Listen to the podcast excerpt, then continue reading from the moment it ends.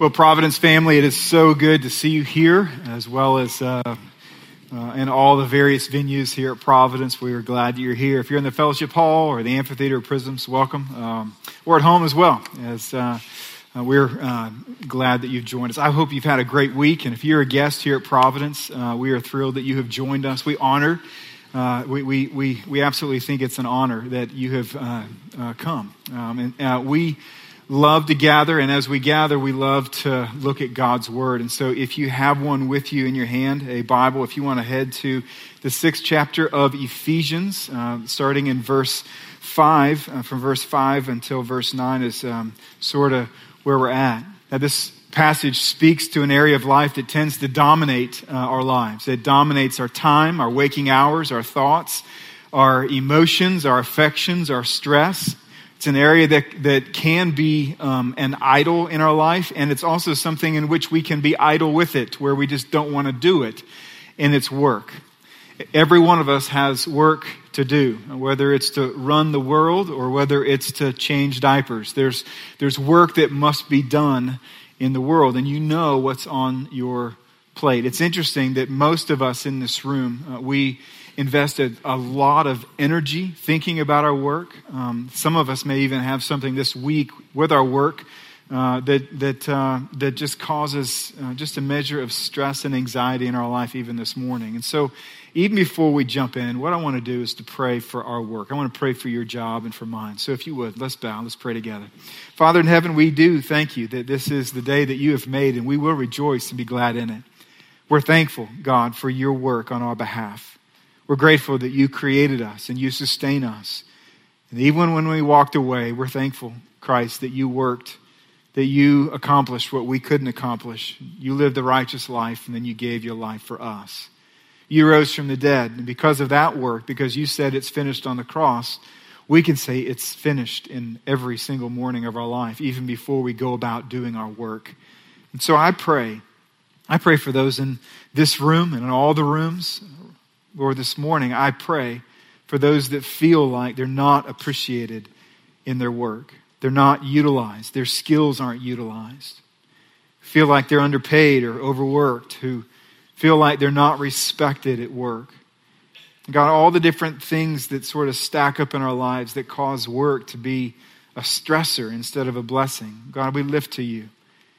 We thank you that you've worked for us, and we thank you, Jesus, that you came in order to make a strike on everything that would, that would soil and tamper our work and the joy in it. And so I pray, God, that you would help us to see how the gospel untangles our work from this tangled up world. I pray, God, that you would help us to believe what it says and even work through what we, what we know and what we'll see is a very perplexing reality in the world and throughout the history of the world. So, God, would you speak through weakness? Give us belief in our heart towards what you say and help us to see. Help us to see that you are for us, that it is unquestionable that you have our best at heart. And so, would you help us to trust you with our lives? We pray in Christ's name. Amen. Amen. Well, work uh, clearly does not have the best reputation uh, on the block and in our hearts. It's sort of interesting to see how we talk about work. Um, most of the people in our culture, we sort of view work as mercenary. It's almost that necessary burden that we have to do in order to fund our lifestyle. And so we see stickers that say, I owe, I owe, so off to work I go. They sort of resonate with our own heart. In fact, there's been lots of people that have written about how work is really just part of this unending cycle of just staying alive and just buying more things and needing more things. And so we have to go to work in order to fund this, this cycle. I want to show you one of my favorite quotes on this. This is what she says. She says, Normal is getting dressed in clothes you buy for work and driving through traffic in a car that you're still paying for in order to get to a job that you need to pay for the clothes and the car and the house that you leave vacant all day so you can afford to live in it. Right? This is how a lot of us feel is that we go to work in order to have money to buy a house. We can't buy all the house, so we have to keep going to work in order to keep the house. And this is pretty much how we view work. It's this burden in many of our lives that, uh, that, that is truly, um, it's a sad thing. But what's maybe even more sad is that when you look inside the church where, where, where, where folks have an, a little bit maybe more understanding about what's taken place and why work is broken as it is, is oftentimes within the church, it, uh, work really doesn't have a great reputation either because we kind of attribute it to sin or to the curse of sin. That when we sinned against God and God took the earth and He says that He made the ground hard and He said, I want you to work it and the work will become harder because I made the ground hard. He cursed the world with thorns and thistles. And so we kind of look at it, we think, man, this is all because of sin. And so and so outside the church, it's mercenary. Inside the church, it's the curse of sin. And, and yet there's something of extreme value in each of our life that God wants us to see as it relates to the work that we do day in and day out. And so to understand that, we need to go backwards. You have to go backwards way before you go forwards. And if you go all the way to the beginning, you don't get to a garden, you get to God. God was here before the garden. In fact, the very first words in the Bible says, In the beginning, God. He's the beginning. And notice the fifth word. He says he created. And so God worked. God is a worker. And you notice that he didn't have a debt somewhere, and so he created the earth to sell it so that he could pay off his debt. So his work wasn't mercenary. It wasn't an unnecessary burden, an obstacle to fund a lifestyle. Nor was there any sin or curse at the time. No, he chose to work.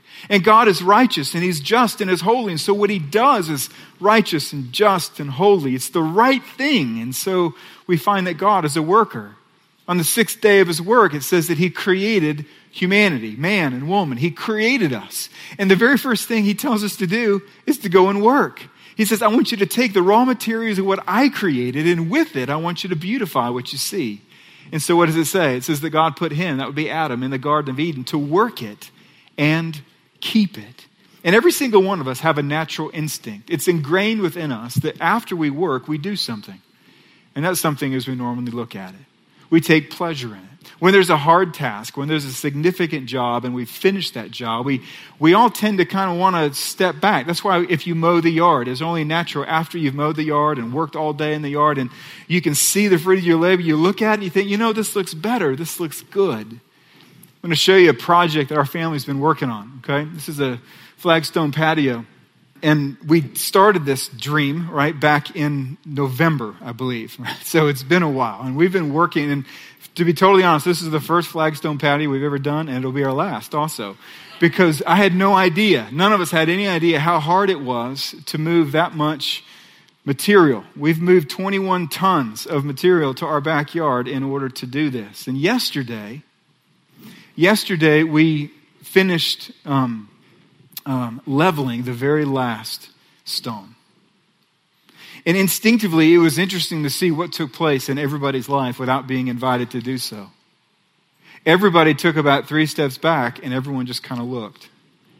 There's a little smile. We said, "Man, it, it looks good." There was there's a sense of just just just uh, value. There's a sense that it, it's gratifying when we put our hands to something. You say, "Well, why do we do that?"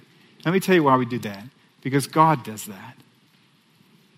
In chapter 1, verse 31 of the Bible, it says that God saw everything he made and it was very good. What does that mean? It means that God finished the earth. He finished, he put his thumbs in his pockets and he stepped back and he said, Man, that's very good.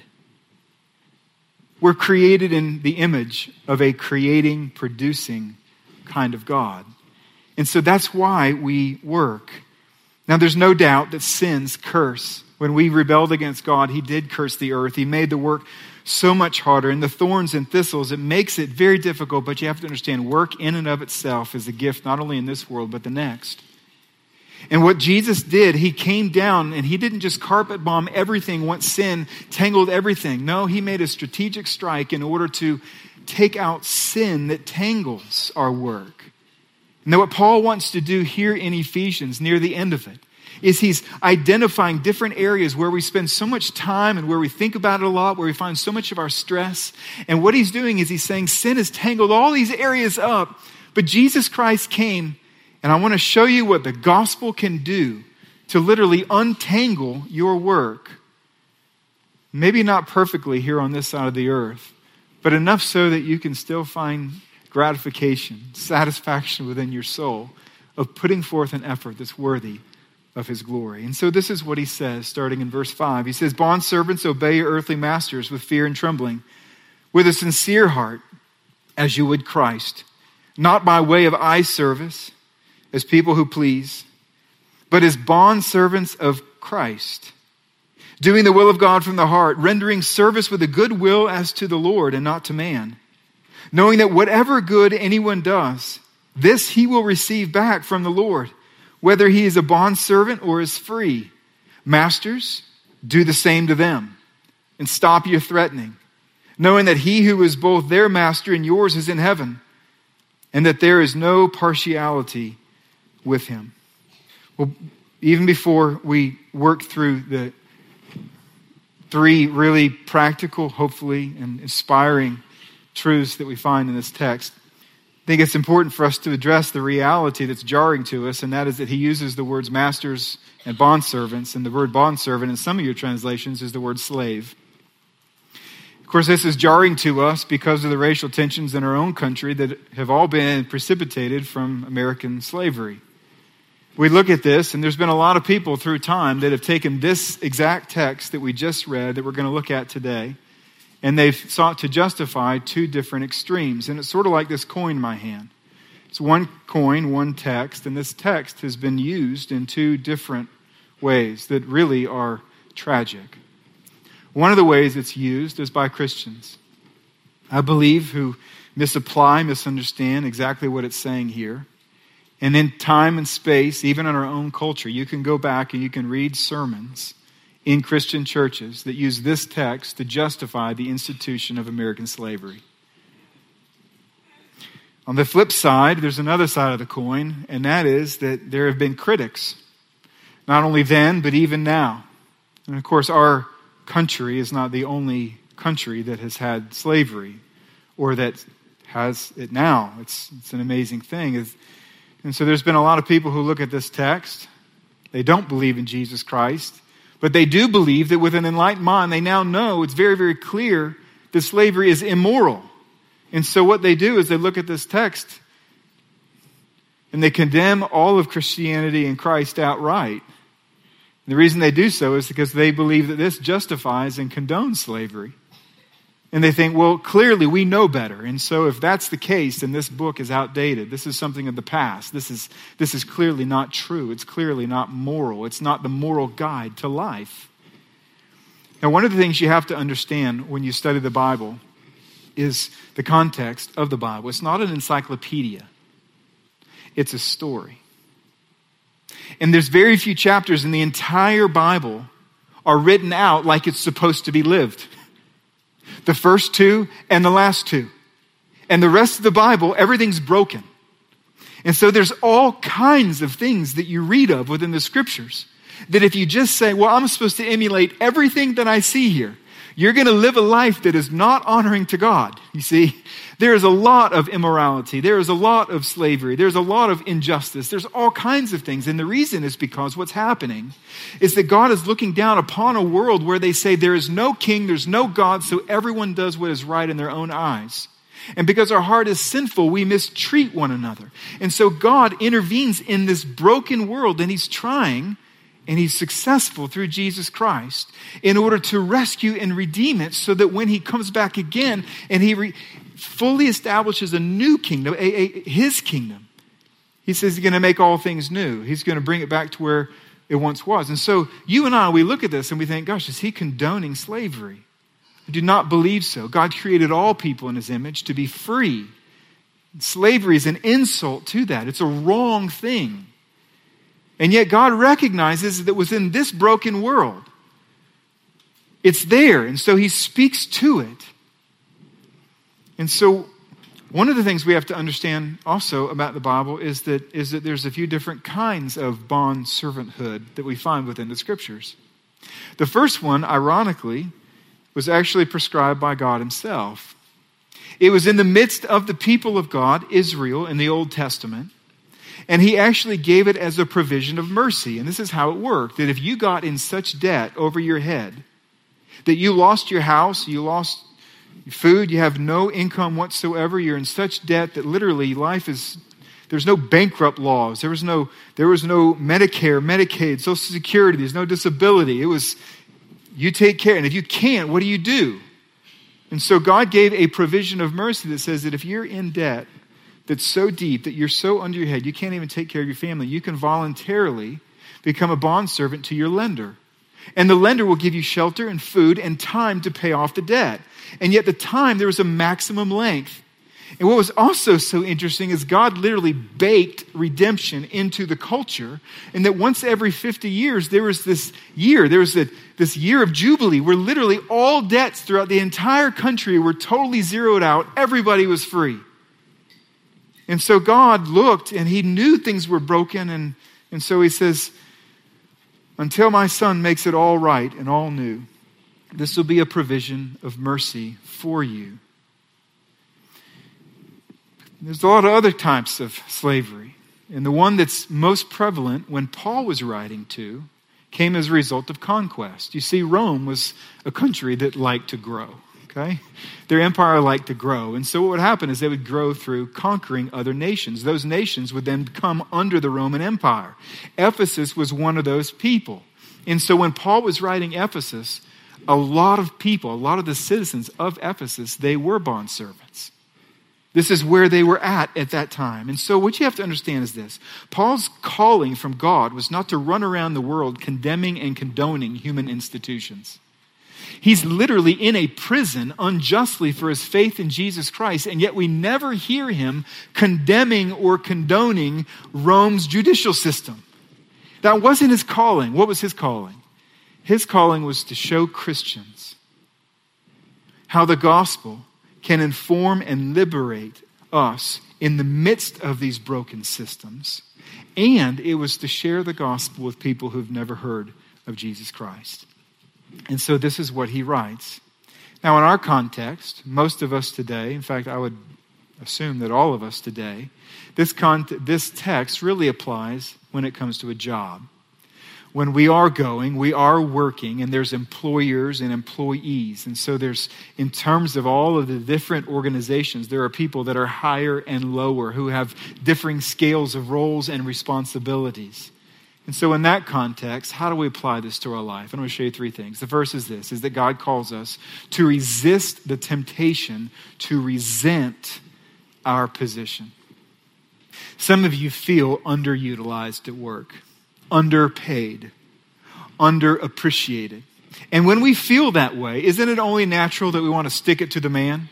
It, it really doesn't matter if you're the CEO or if you're the intern. We can all find a man that we want to stick it to when we feel underappreciated.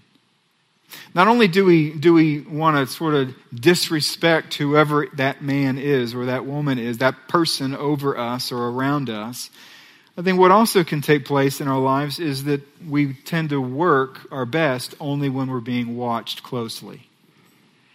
And then maybe another effect is that we get tempted when we resent our position to not put forth our best effort. So, what does he say? He says, For those of you who are employees, for those of you who are servants, what does he say? He says, The first thing is obey and treat treat the person who's over you with fear and trembling. That's speaking of respect. To respect them with your words, to respect them with your behavior. then he says, and don't just work hard when people are watching to please people, eye service. He says, no, not just to save your tail or your back. He says, no, work hard as unto the Lord. Work with sincerity of your heart. And then he says, and don't just put forth an effort that's just enough. He says, render good service with a good will to put forth your best effort. Now, clearly, we know, and we've seen this in the last several weeks, is that obedience to man is always limited by our obedience to God. And so we see this clearly in the Old Testament. There's a man named Joseph. He's got a bunch of brothers, and they get really jealous of him. And so, you know what they do? They sell him into slavery.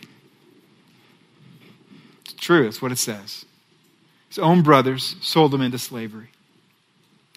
And so he ends up in the house of a man named Potiphar, who's an official.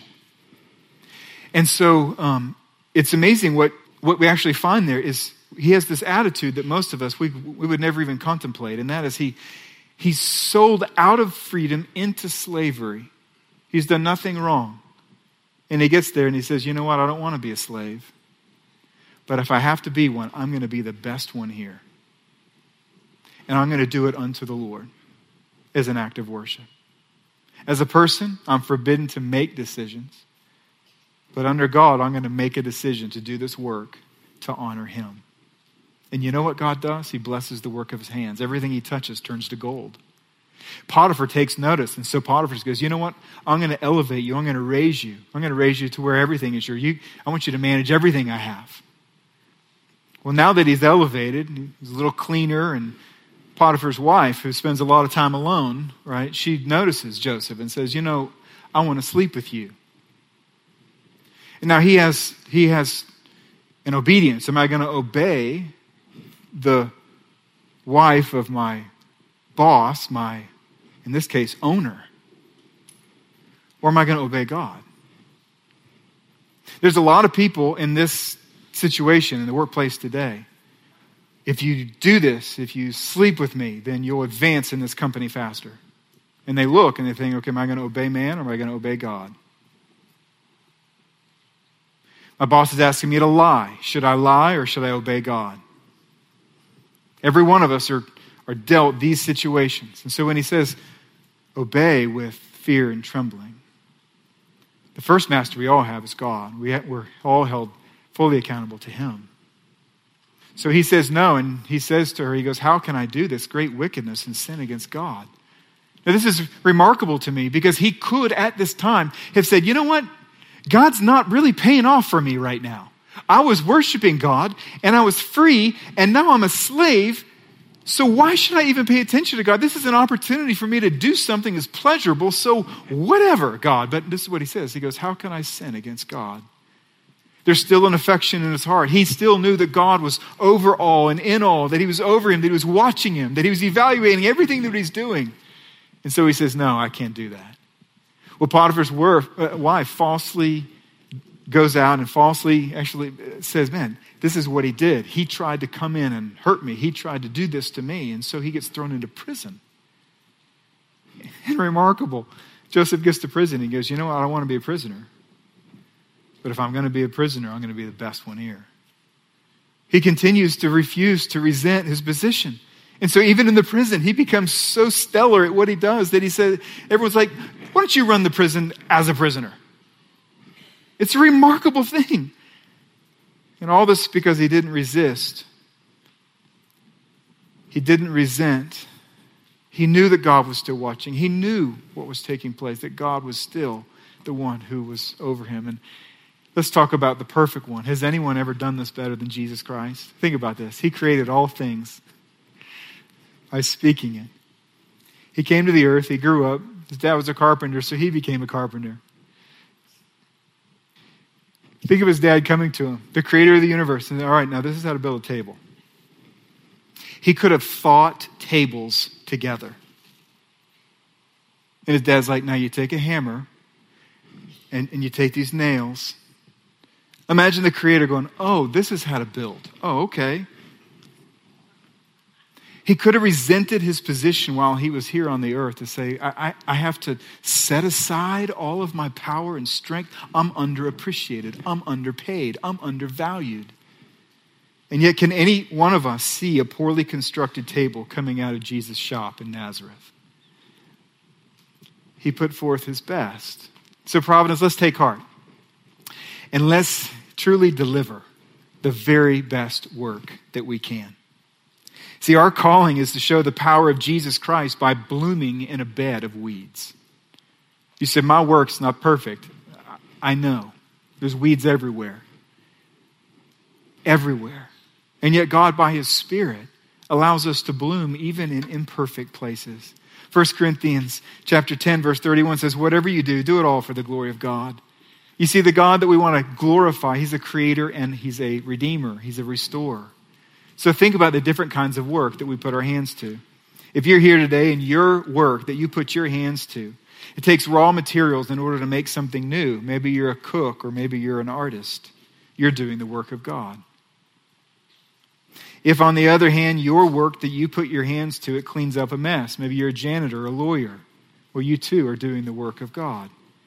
Maybe your work is the kind of work that restores something that's broken. Maybe you're a mechanic or a doctor. Well, you're doing the work of God. And do you remember what Joseph, what he did when he finally was promoted out of prison into second in command over the entire nation of Egypt? What he did was he created a system of provision to save the entire country. He did something with his life. He left a footprint so that when he was gone, people missed him being there. He just didn't come out and say, okay, now it's all for me. No, he utilized everything that he had in order to serve other people. It's an amazing thing. And the calling that we have, Providence, even in our own city and around the world, is to leave the kind of footprint in our homes, our jobs, and our city. That we would do so in the name of Christ so that if we left, our homes, our job, and our city would miss us. That they would weep because excellence has moved away. You see, we're to be the salt of the earth, the light of the world, in every noble industry for the glory of God and for the good of others. And you simply can't do that when you resent your position. And so he comes to us and he says, Look, I know where you're at. I know where you're at, but put forth an effort that's worthy, not of him or her, but of me. The second thing that he does for us is he calls us to resist the temptation to abuse our position. To abuse our position. This is when he starts talking in verse 9 about masters, about, the, about employers. Now, think about this for a second how this played out. A few minutes ago, I said turn to Ephesians. And all of you, or most of you, you have a Bible with you. Maybe it was on your phone. If you didn't, there's lots of Bibles in the chairs. And so everyone turned to their own copy. But that's not what happened in this first church. Imagine they all gathered together to worship, and the pastor stands up and he goes, Guess what, guys? Good news. The Apostle Paul, even from prison, he wrote us a letter. We're going to read it together today. Can you imagine how amazing that would be? And you can't just take it home and underline your own copy and circle words and pull it out and memorize it. No, because it was one shared copy of one letter that was given to the church. So it was read together. Now think about how this plays out, okay? So it starts, the first three chapters of Ephesians, it's all like, this is what God's done for you because of the gospel. And all the, all the church and everyone's different place and station, they're got arms around each other. This is wonderful. Look what Christ has done for us. This is amazing. You get to chapter four and he goes, now, let's live in a manner worthy of the gospel of Jesus Christ. And everyone's like, yeah, we can do this. Come on, let's, let's help each other do this. And all of a sudden he gets to chapter five and he starts talking about different people groups. Now, the people groups within the church, they're all listening to this together. And so he starts and he goes, All right, wives. I can imagine all the husbands like, hey, you listening? This is time. This is for you right here. This is, this, this is your moment in time, right? A few weeks ago, if you remember, it was a sermon on marriage. And I told the story about how sometimes I struggle to, uh, to, uh, to listen. And then sometimes when I do listen, I have a hard time even sometimes remembering that I'm sharing anything back with tablet, which is a problem, right? But what was, what was so fascinating is that as I confessed my struggle to listen and communicate effectively with my, with, in my own marriage, it was like just a symphony of elbows going off all over the church, right? As wives saying, Yeah, this is you. This is you. This is exactly what's happening. He says, Wives, and he gifts. And all the husbands like, You're listening, right? And all of a sudden he goes, Now, husbands. And I can imagine all the wives looking at their husband like, All right, this one's for you. You listen now. And then he gets the children. And maybe they're, they're a little distracted because the letter may, maybe have gone for a while. And so they're kind of looking around. And so dad's like, You listening? Listen, listen. And all of a sudden it gets to the fathers. I can see all the kids going, I'm not going to snap at you because you're dad, but are you listening to this? Because this one's for you. And then he gets to bond servants. And everyone in the church would have known who was a free man and who was not. Now, just imagine the environment, what took place when it got to Masters. They're sitting right there. Everybody knows. Can you imagine the elbows and the looks? And this is really important because the New Testament, in fact, the scriptures are meant to be played out together. That as the body of believers is locking arms together and refining one another and holding each other accountable as we get to move forward, we get to grow, we get to be refined together. And so it comes to the masters, and this is what he said to them. He says, For you, the terms are just the same. Did you notice it? He says, Masters, do the same to them. What's he saying? Treat them with fear, trembling, respect them, communicate with them with a sincere heart. Don't just work when their eyes are on you. Don't just be a one who seeks to please people or and he says, and don't just don't just do it half-hearted. He goes, render good service with goodwill. Develop good plans that's good for the people. Good ideas. Build good teams. Make good decisions that affect everyone on your team. You know, it's interesting at Providence. I've been here 20 years now at Providence. And what's rare is, is uh, um, it's not special, it's just rare, is that uh, in terms of how we are built and organized, my job description says uh, lead and manage the entire staff, okay? So that would put my job at the top of what you would look at as an org chart. But you know, when I started, I was an intern. And, and, and when I started for two years, I was at the very bottom of that chart. And you know what? It's interesting. Even in the same church, the same organization, I can confess to you that both want the same. The person at the very top and the person at the very bottom, they're not better than anyone else or worse than anyone else. They just have a different responsibility. And every single person along that entire scale, they want to be treated with respect. And they want people to communicate with them sincerely. They want people to work, not just when their eyes are on them, but they want them to work well. And they want everybody to do good work. But then what he does is he adds one command to him. He goes, But here's the one thing stop your threatening. Don't leverage your authority to manipulate and exploit people. And this has to come from Jesus himself. Matthew 20, 25 and 26, Jesus says, You know that the rulers of the Gentiles lord it over them, but it shall not be so among you. But whoever would be great among you must be your servant. You see, this is what he says. He comes in, he goes, For you know that God is their master. He's also your master, and he's impartial. He's watching all of us. So, application. Let's serve those who are under our leadership. See, the calling of a Christian employer, if that's what you are, is to serve and bring out the best in those under you while you're trying to make them feel the furthest thing from a servant. And what I love about what he does here is he makes everybody a decision maker.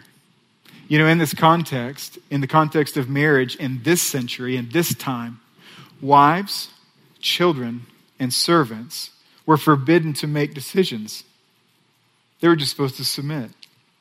And what Paul does, what the gospel does, he says, even if you're in a hard place, you still get to make a decision unto the Lord. Is if you're going to serve and if you're going to labor unto the Lord as an act of worship or resentment towards the person who's near you. And then what he does in this culture, husbands and fathers and masters, they had very little accountability. And what does the gospel do? it comes in and it says everybody has accountability. Everybody will answer to an impartial God who looks at everyone the same. We're all created in his image. Well, there's one more thing. You say, well, how is this even possible? It's only if we do the third. And the third is this is that God calls us to admire his son who gave up his position. He gave up his position. You see, until we see the worth of Jesus Christ, we'll always get hung up on the worth of the people who are over us and under us in the workplace. They're not working hard enough. They're not making good decisions, and so I'm going to do less than my best. And what he's saying here is this is that Jesus is there, and he is honorable, and he is worthy, and he is holy, and he's watching. And so we get to labor as unto the Lord. That's why he keeps saying, as you would Christ, as bondservants of Christ, render service with a good will as to the Lord and not to men. You see, in Jesus Christ, we find the master of all become the bondservant to all. This is what we read earlier. Philippians chapter 2, verses 6 and 7 says, Though he was in the form of God, he did not count equality with God a thing to be grasped, but emptied himself by taking the form of a servant. And that word servant, it's the word bondservant, slave, servant. It's the exact same word that we find here in Ephesians chapter 6, verse 5. Jesus did that for all of us.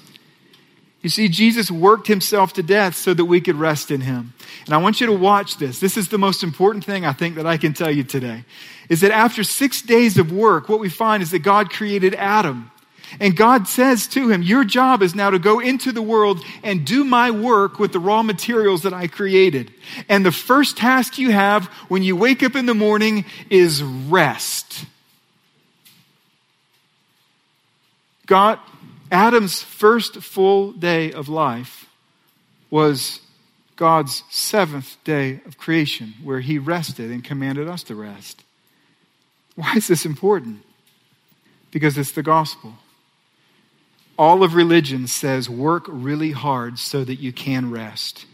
And Christianity says rest in the work of Jesus that's been done for you so that you can then labor in joy. There's a vast difference between the two that I hope that you can see. Most of us, we adopt a paradigm that says, I'm going to work for the weekend. I'm going to work so hard so that I can rest. And what the gospel says is this I am going to weekend so well to prepare me to work. It's a vast difference. And you find it, I think, perfectly illustrated in a movie. It's called Chariots of Fire. Now, some of you, this is, this is so long ago that you're like, I don't even know what a chariot is. But Chariot of Fire is an amazing, amazing movie that really tells out the gospel. What you see in this picture, there's two men that this movie really seeks to to compare with their life as runners. The man on the right, Harold Abrahams, he's a secular Jew who his entire movie he's straining for something. You can even see it sort of in his face that he's he's still laboring so hard to get what he doesn't have. And Eric Liddell, on the left-hand side of the screen, he's a believer, he's a Christian. And he is running. You can even see it in his face that there's a sense of satisfaction, the pleasure that you find. Each one of them within the movie, they have, they have a, a, a, dominant line that sort of is the thesis of each one of their two different camps. Harold Abraham, this is what he said. He goes, All my life I've been running and running and running, and I still don't know what I'm running for. And Eric Liddell, his line is God made me fast and when I run, I feel his pleasure. See, this is the gospel.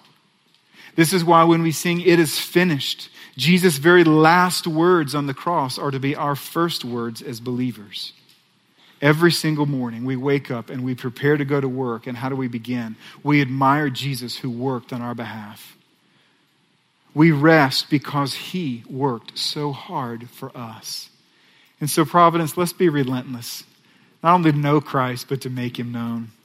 If you're here today and you don't know Christ, maybe you're running and running and running and you don't know what you're running for, you can say yes to Jesus Christ today by trusting in him as your Savior and Lord, and he'll forgive you of all of your sin.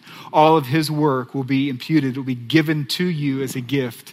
He'll take your sin, he'll give you his righteousness, and you can then go about the rest of your life saying, It is finished. I don't have to run to rest. I now rest in Christ, and therefore I can run.